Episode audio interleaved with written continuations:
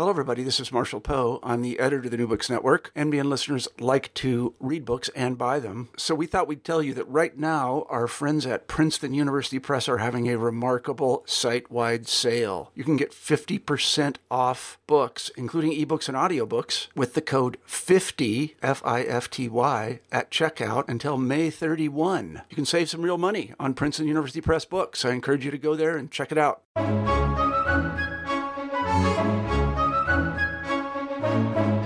Everyone, and welcome back to New Books in Christian Studies. I'm Crawford Gribben, host of the channel. Today we'll be talking to D.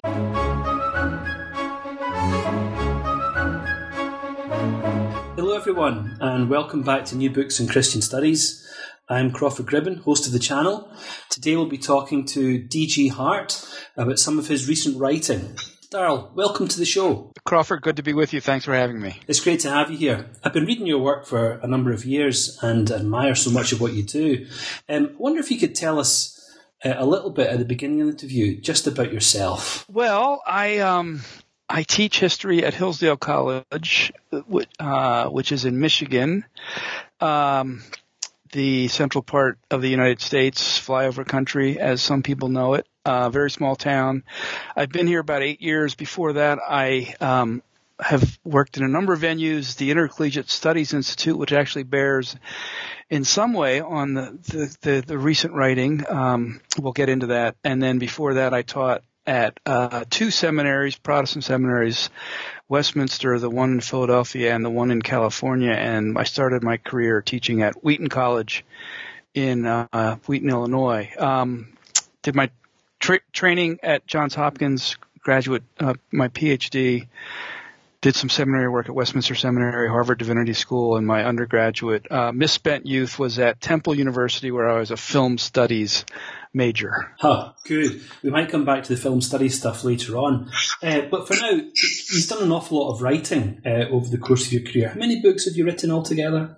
Um, I, I'm not sure. We had guests this past weekend, um, dropping their their um, eldest daughter off at college, and the spec they wondered if I had written 15. And between editing and writing, it's it's it's at least that. So, um, and I I feel almost embarrassed to say that, and uh, I blame or listeners should blame Mark Noll for this because I, when starting out my career at Wheaton, I had known Mark before going to Wheaton, and he was a model for me. Um, and so he writes a lot, so I need to write a lot. No, but he actually taught me uh, routines about writing and writing first thing in the morning, which I still do, and um, that so I've been able to write just because I've been kind of anal about my schedule.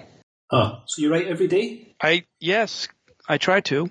Oh, it's only three to four hundred words. I mean, a page, page and a half. I get up at five in the morning, um, and usually try to to get in that writing before um, the rest of the day begins, so that by the time I arrive at at the office, um, I feel like I've gotten gotten a day's work worth of work in, at least for for writing purposes. Of course, that means I need to read it in the evenings to prepare for writing, if I'm depending on the nature of the of the project.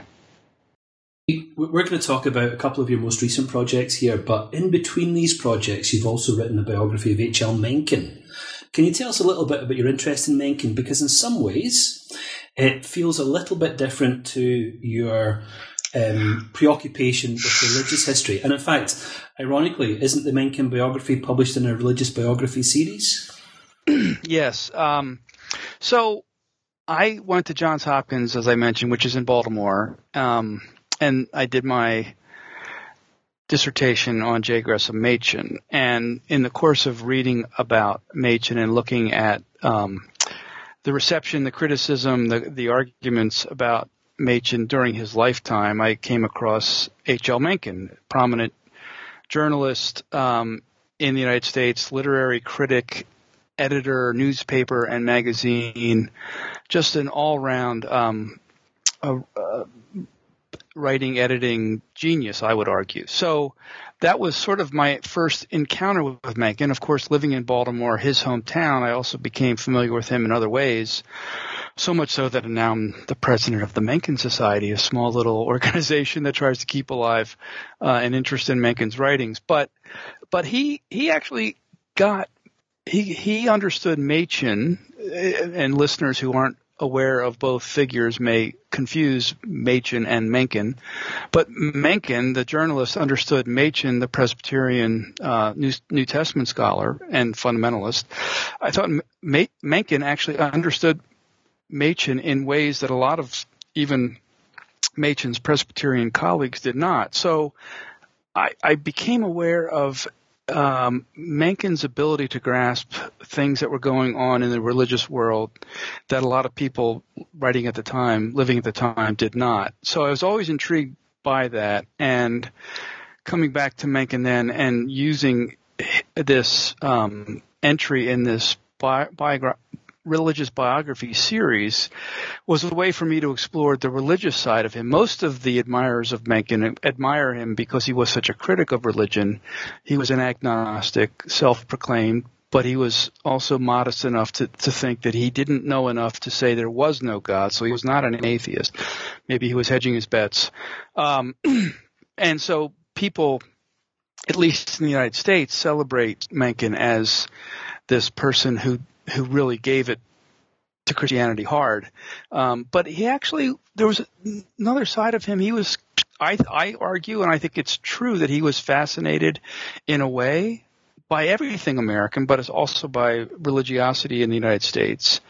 And um, he actually was much more sympathetic to certain religious figures than others. And I think trying to figure that out was what I tried to do in the book, and I think I gave a pretty decent account of a side of Mencken's writings, which a lot of people have ignored. Now, even um, S.T. Joshi, I think is his name, a man who has edited a number of um, shorter collections of Mencken's writings.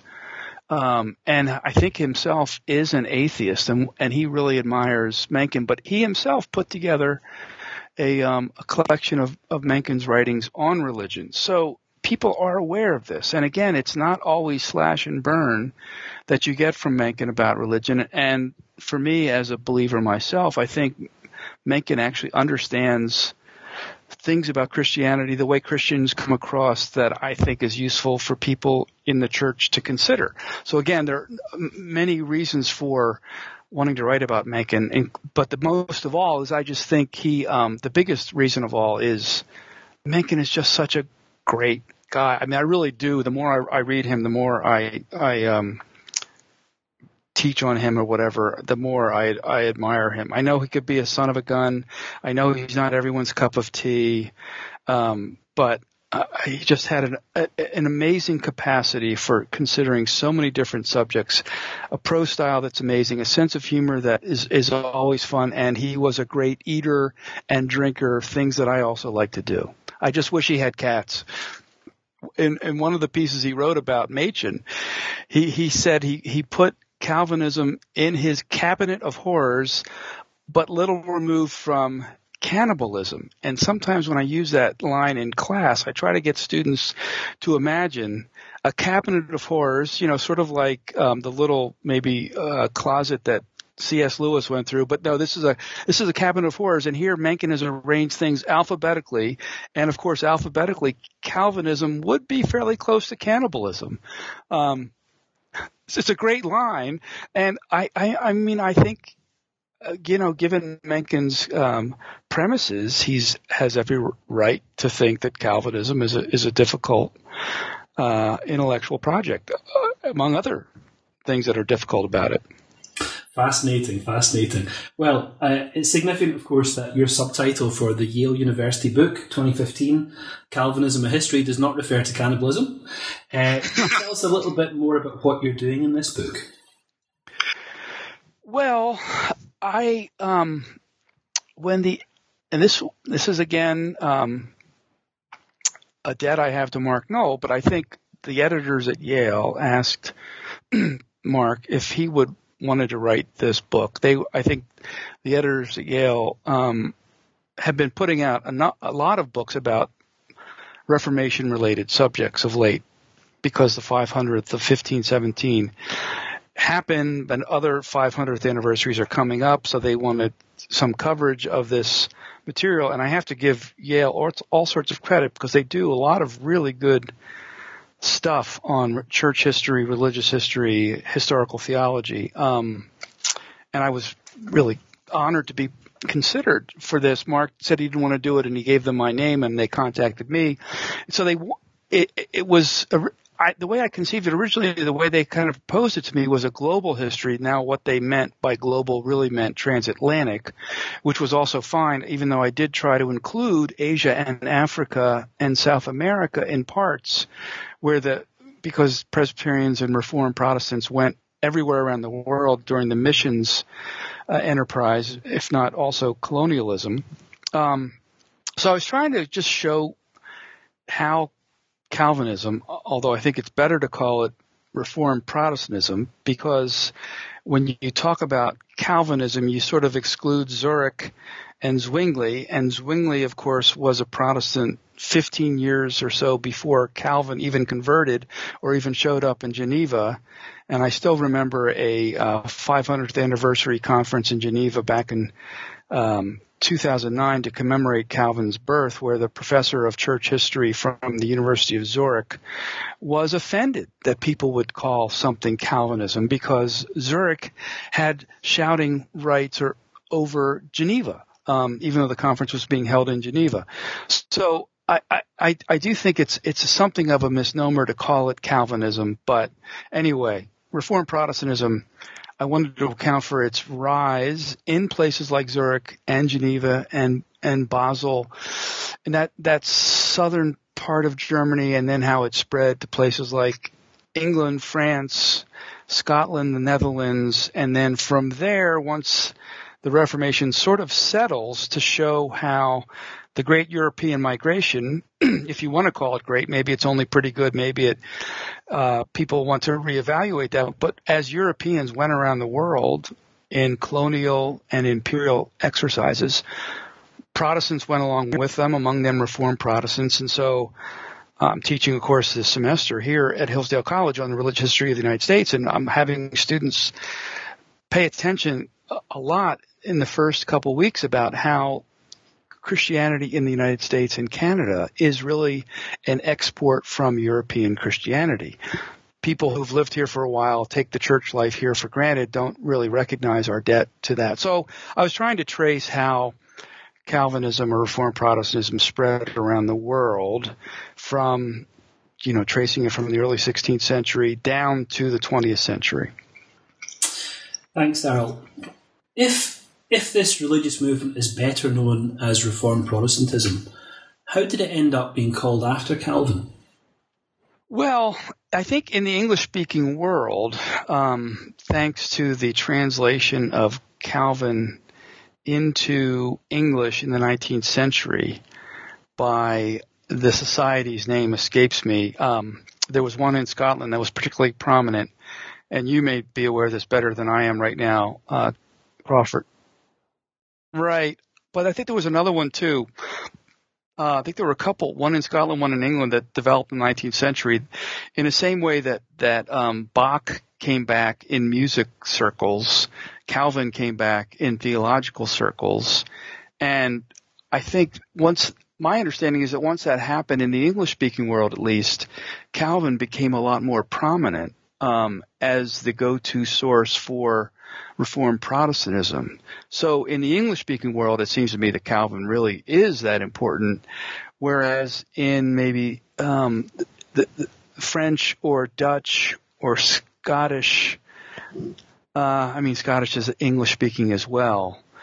But it's a com- it's a, it's a complicated history actually, and it's not that's part of what I was trying to get at as well. That each of these state churches that arise in Europe in the 16th and 17th centuries, that then uh, migrate to places like North America, they wind up telling their own histories and having their own heroes and figures of prominence that aren't always the same. And and Protestantism, as everybody knows, isn't nearly as unified as Roman Catholicism, even though Rome maybe on the, these days doesn't look real, real unified, but Protestantism never has been that unified. So each particular communion, and I really did try to pay attention, pay attention to institutional life, especially ecclesiastical institutions.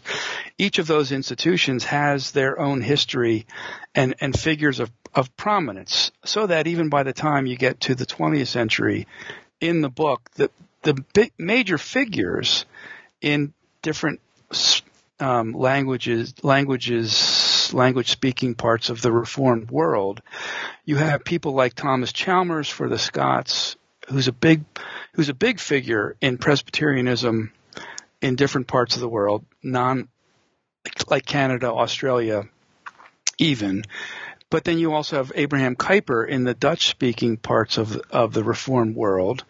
And that happens in South Africa, that happens in Canada, that happens in America as Dutch uh, Calvinists come to America. And then you have a figure like Karl Barth, who's a prominent figure in German speaking territories and, and will also make a, his appearance in the United States as, as uh, he's translated into English and becomes a a prominent figure for the mainline Presbyterian churches here, and then someone like J. Gresham Machen is also a prominent American who is not who's in the main line and then leaves the main line during the fundamentalist controversy, but he winds up also having a certain resonance with conservative or sectarian Presbyterianism in places like Brazil, in places like Korea, in places like Canada. Even uh, there's a, there's a, a kind of trickle down effect from from these figures, and again, um, Calvin is still there in the background, as are people like uh, Bucer, as are people,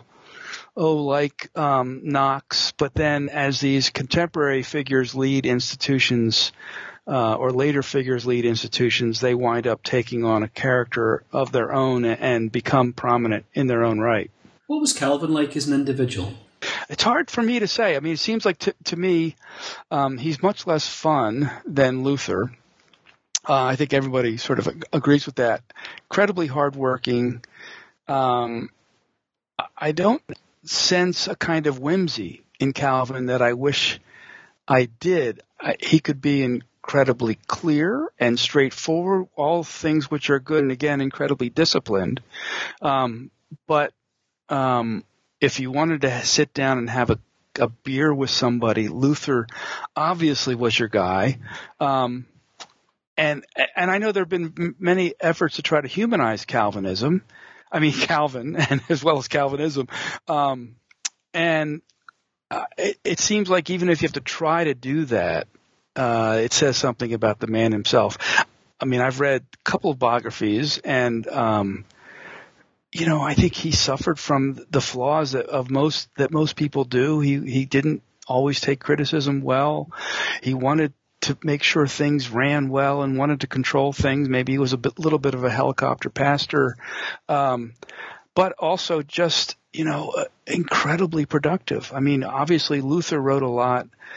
Uh, Calvin wrote a lot, and that's one of the reasons why I think historical figures wind up uh, making their dent and, and, continuing to be have an influence is if you have a this body of literature behind you, people are going to have something to sink their teeth into, which is why the Calvin studies, the Luther studies, the Edward studies, the Owen studies, to which you yourself have contributed, uh, keep going on because there are so many writings that people can go back to. It's really interesting that you end that comment with a list of individuals because I suppose one of the things that your book is arguing is that institutions matter more than individuals. Is, is, is there a tension in writing the history of this kind of religious movement between these two impulses, recognizing the sometimes extraordinary contribution that individuals can make while also recognizing that this is an ecclesiastical history, isn't it? This this is right. a history of institutions. This is Calvinism not as a mood or a spirituality or even as a set of ideas, although that plays into the institutions, but fundamentally, this is an institutional history of Calvinism. Right, right. I think that's. I re- I think as a historian, I think institutions are really important, in part because it makes a historian's job a little bit easier to figure out the people who belong to an institution or are associated with it, and then you can kind of that sets the sets the framework. It gives you boundaries for what you're going to do. If it's just people who hold liberalism in common, political liberalism, economic liberalism, however, or another kind of uh, range of ideas that they have in common, or they have a certain affection for a certain writer.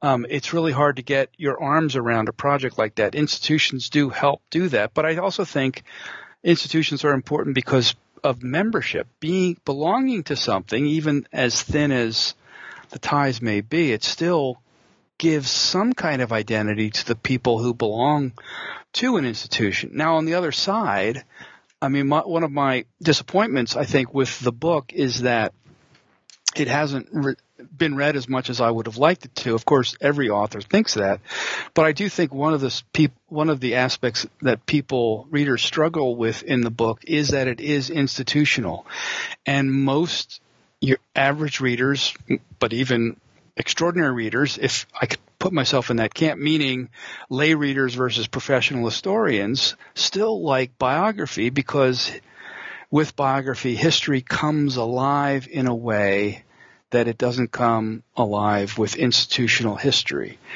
But in the case of this book, it's not just just the history of general assemblies or synods and those kinds of decisions, which can get, excuse me, a little uh, tedious at times. But it, it, it's also paying attention to institutions. In this case, is a way to pay attention or to figure out how Calvinism or Reformed Protestantism actually migrated to these places, and usually the way it migrated from Southern Europe to Northern Europe to the British Isles to North America to, to Africa to South Africa was through institutions, whether church institutions, um, mother churches and daughter church relationships between the old world and, and the new world, or later on missionary enterprises that sent out people under the umbrella of either the missions agencies of denominations or even the parachurch missionary organizations themselves. So again, it's uh, institutional history. It seems to me is really useful for trying to trace those uh, patterns, those links uh, around the world that sometimes keep those churches united, but eventually, even in the case, say, of North America and Europe, um, those ties grow grow thin and weak, such that the Presbyterians in the United States, the mainstream Presbyterians, English speaking ones, really don't pay that much attention to Scottish or Irish Presbyterians the way they once did.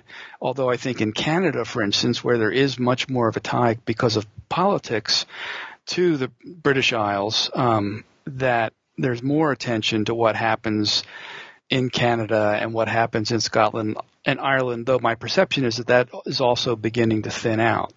Um, Dutch Calvinism in the in the United States, for instance, still a lot of attention. I think that the Dutch churches uh, pay to what happens in the Netherlands and in South Africa, for instance. Um, so again, those those uh, connections are, are, still there, but they do thin out over time.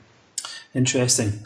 Um, as I was reading through your book, I was thinking of that Time magazine front cover back in 2009, I think it was. 10 ideas that are changing the world right now. And one of those listed in the front cover of Time was the new Calvinism. So I, I was wondering, as I read through the work, whether as Calvinism moved into North America, it became institutional in different ways because what we might see in North America is not so much strong denominational organizations, but strong parachurch organizations, often linked to evangelical subcultures, uh, in, in a way that perhaps your book doesn't find tremendously comforting or hopeful. Would that be fair to say? Right. Well, I mean, and that's part of my own bias as someone who is both a um, historian and a, uh, a church officer.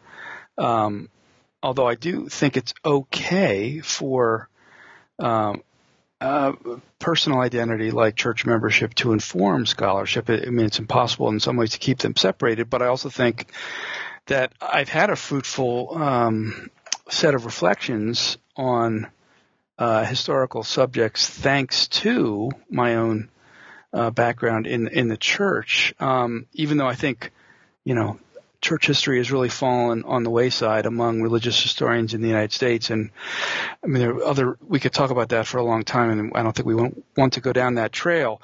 But the, the rise of parachurch organizations like, um, like say the Gospel Coalition, which I think is oftentimes associated with the new Calvinism, um, it does point to the problems again of how to identify uh, who's in, who's not in, what counts as Calvinism, what doesn't. One of the books on the new Calvin, Calvinism uh, that came out soon after that article, if not around the time of the article, um, made the point that basically the new Calvinists were at best three point Calvinists instead of five point Calvinists. Five points people would try to trace back to the Synod of Dort in 1619 in the, in the Dutch churches total depravity, unconditional election, limited atonement, irresistible grace, and perseverance of the saints, the so-called tulip.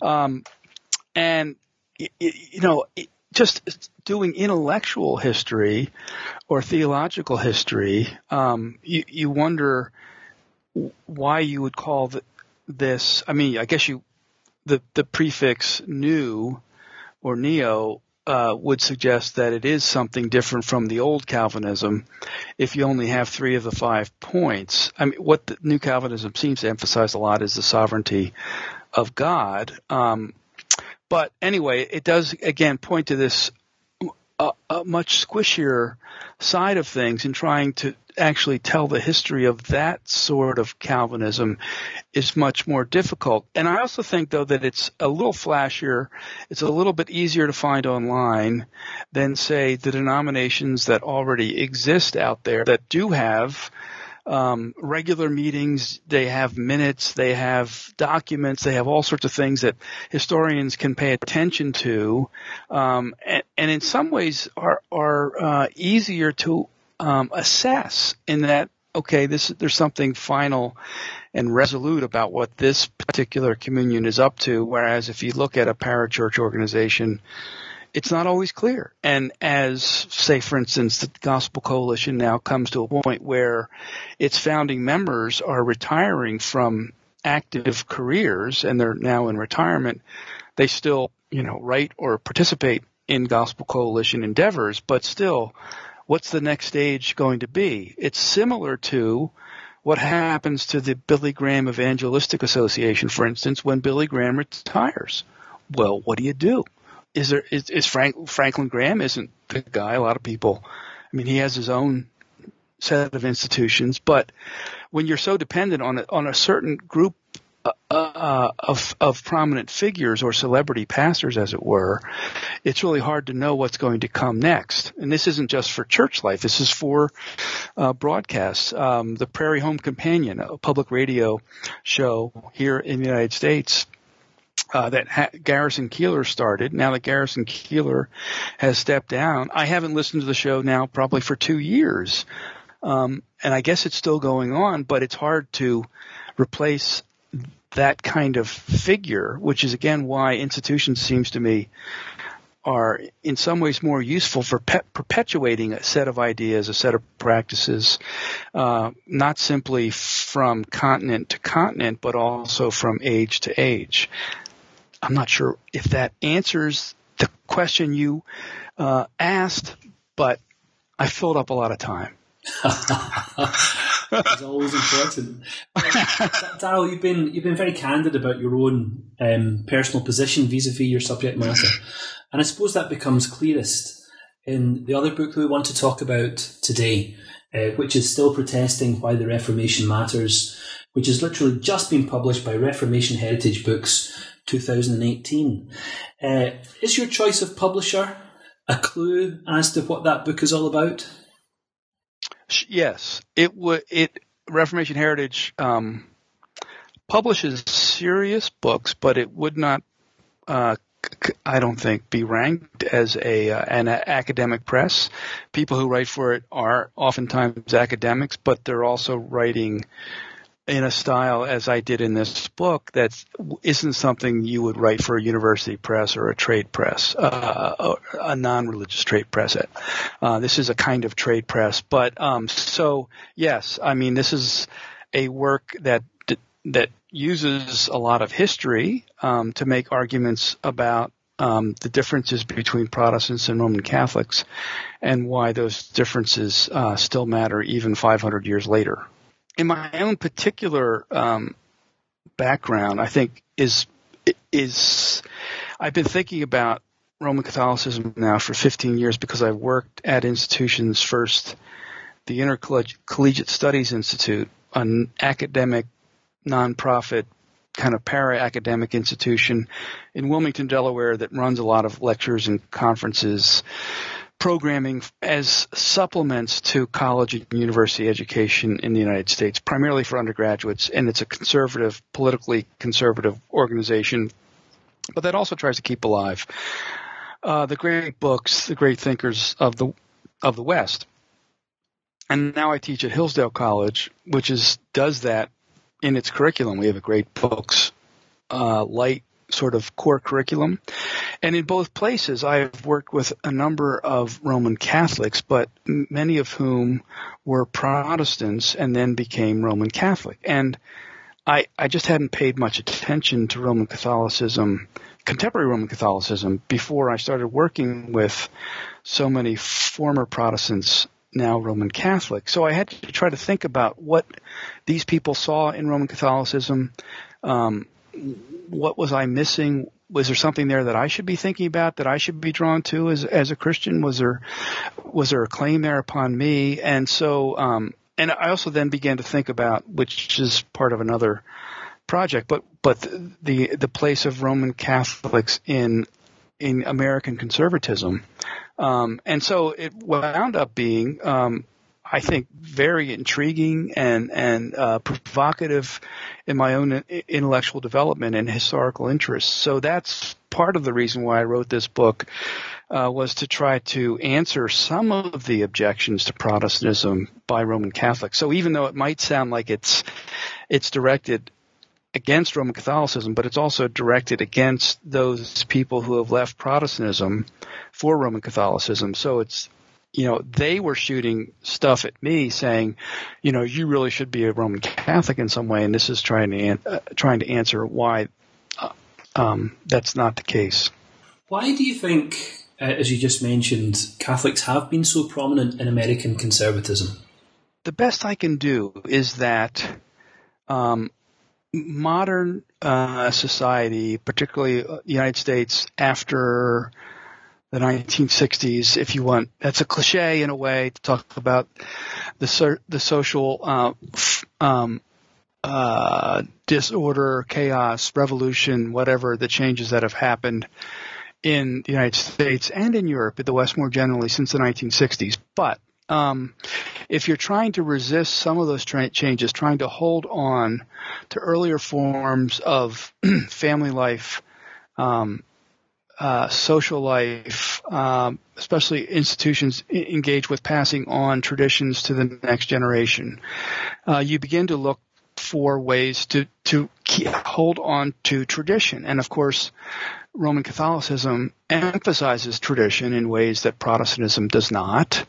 Um, and so it seems to me if you want to hold on to the history of the West, the institutions of the West, it looks like Roman Catholicism places you better, closer there to to the sources of stability in the West than uh, Protestantism does. So, although of course, um, at times the history of modern Roman Catholicism that would be after say 1600, it's been so reactionary that it. Um, I'm thinking of the papacy in the 19th century, especially after the French Revolution, that um, that's not necessarily the most stable uh, institution either, or stable option for the West. Um, since it was much more digging in its heels against what the, what was developing instead of coming alongside in some way and trying to appropriate, accommodate what was happening.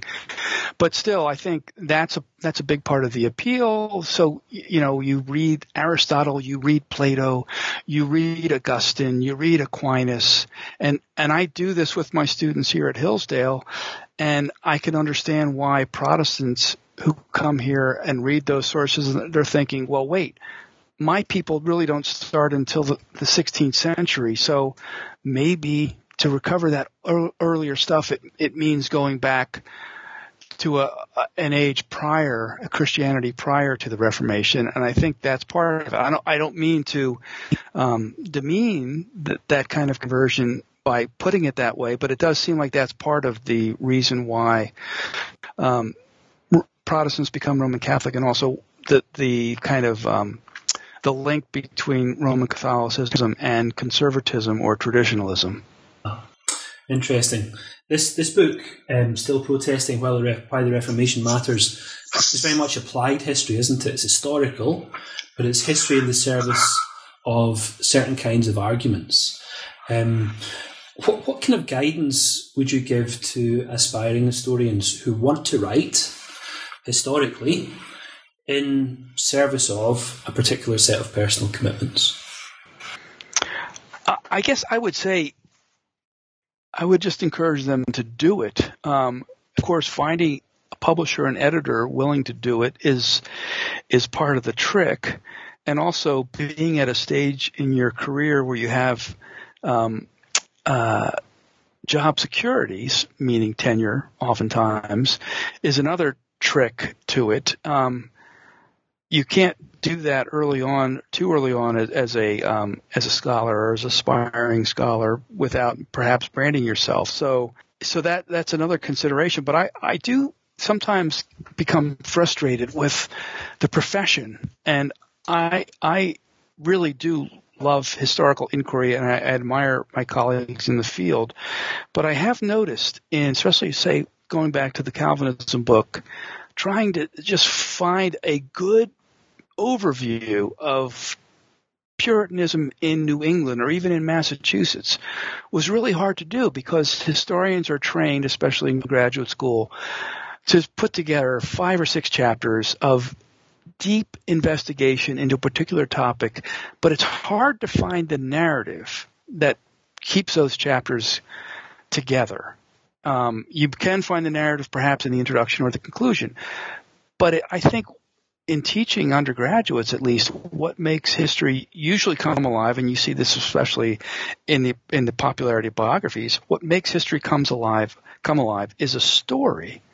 And i wish historians were better at telling stories. And oftentimes to go back to your question the, using history to make a point you can also oftentimes make a point in some ways better with a particular figure in that way. So telling the story of a figure also oftentimes means telling, making a particular point about that story as well. So um, I, I, guess it's a plea for going ahead and, and writing um, history that can be applied uh, and making points and not simply um, getting bogged down in the minutia that's that is really necessary and important to historical investigation. And I don't, I think going to graduate school, writing a dissertation, those are really important skills to learn. Um, but then also thinking about an audience and ways that an audience can resonate with history is also a really important skill to learn. Daryl, we've taken up a lot of your time. Can you tell us briefly what you're working on at the moment? Well, I've just finished uh, revisions to a manuscript. I'm not obsessed with Roman Catholicism, but I, since I've been um, working with Roman Catholics and conservatives, or Roman Catholics who are political conservatives for a while, I've got a book in a series that I co-edit at Cornell University Press on religion and politics, and this is going to be on Roman Catholics and political conservatism or even exceptionalism, American exceptionalism from, say, 1950 to 1995 or so. Basically, f- figures I'm, the prominent figures are here are William F. Buckley and Richard John Neuhaus um, as kind of the bookmarks of this period.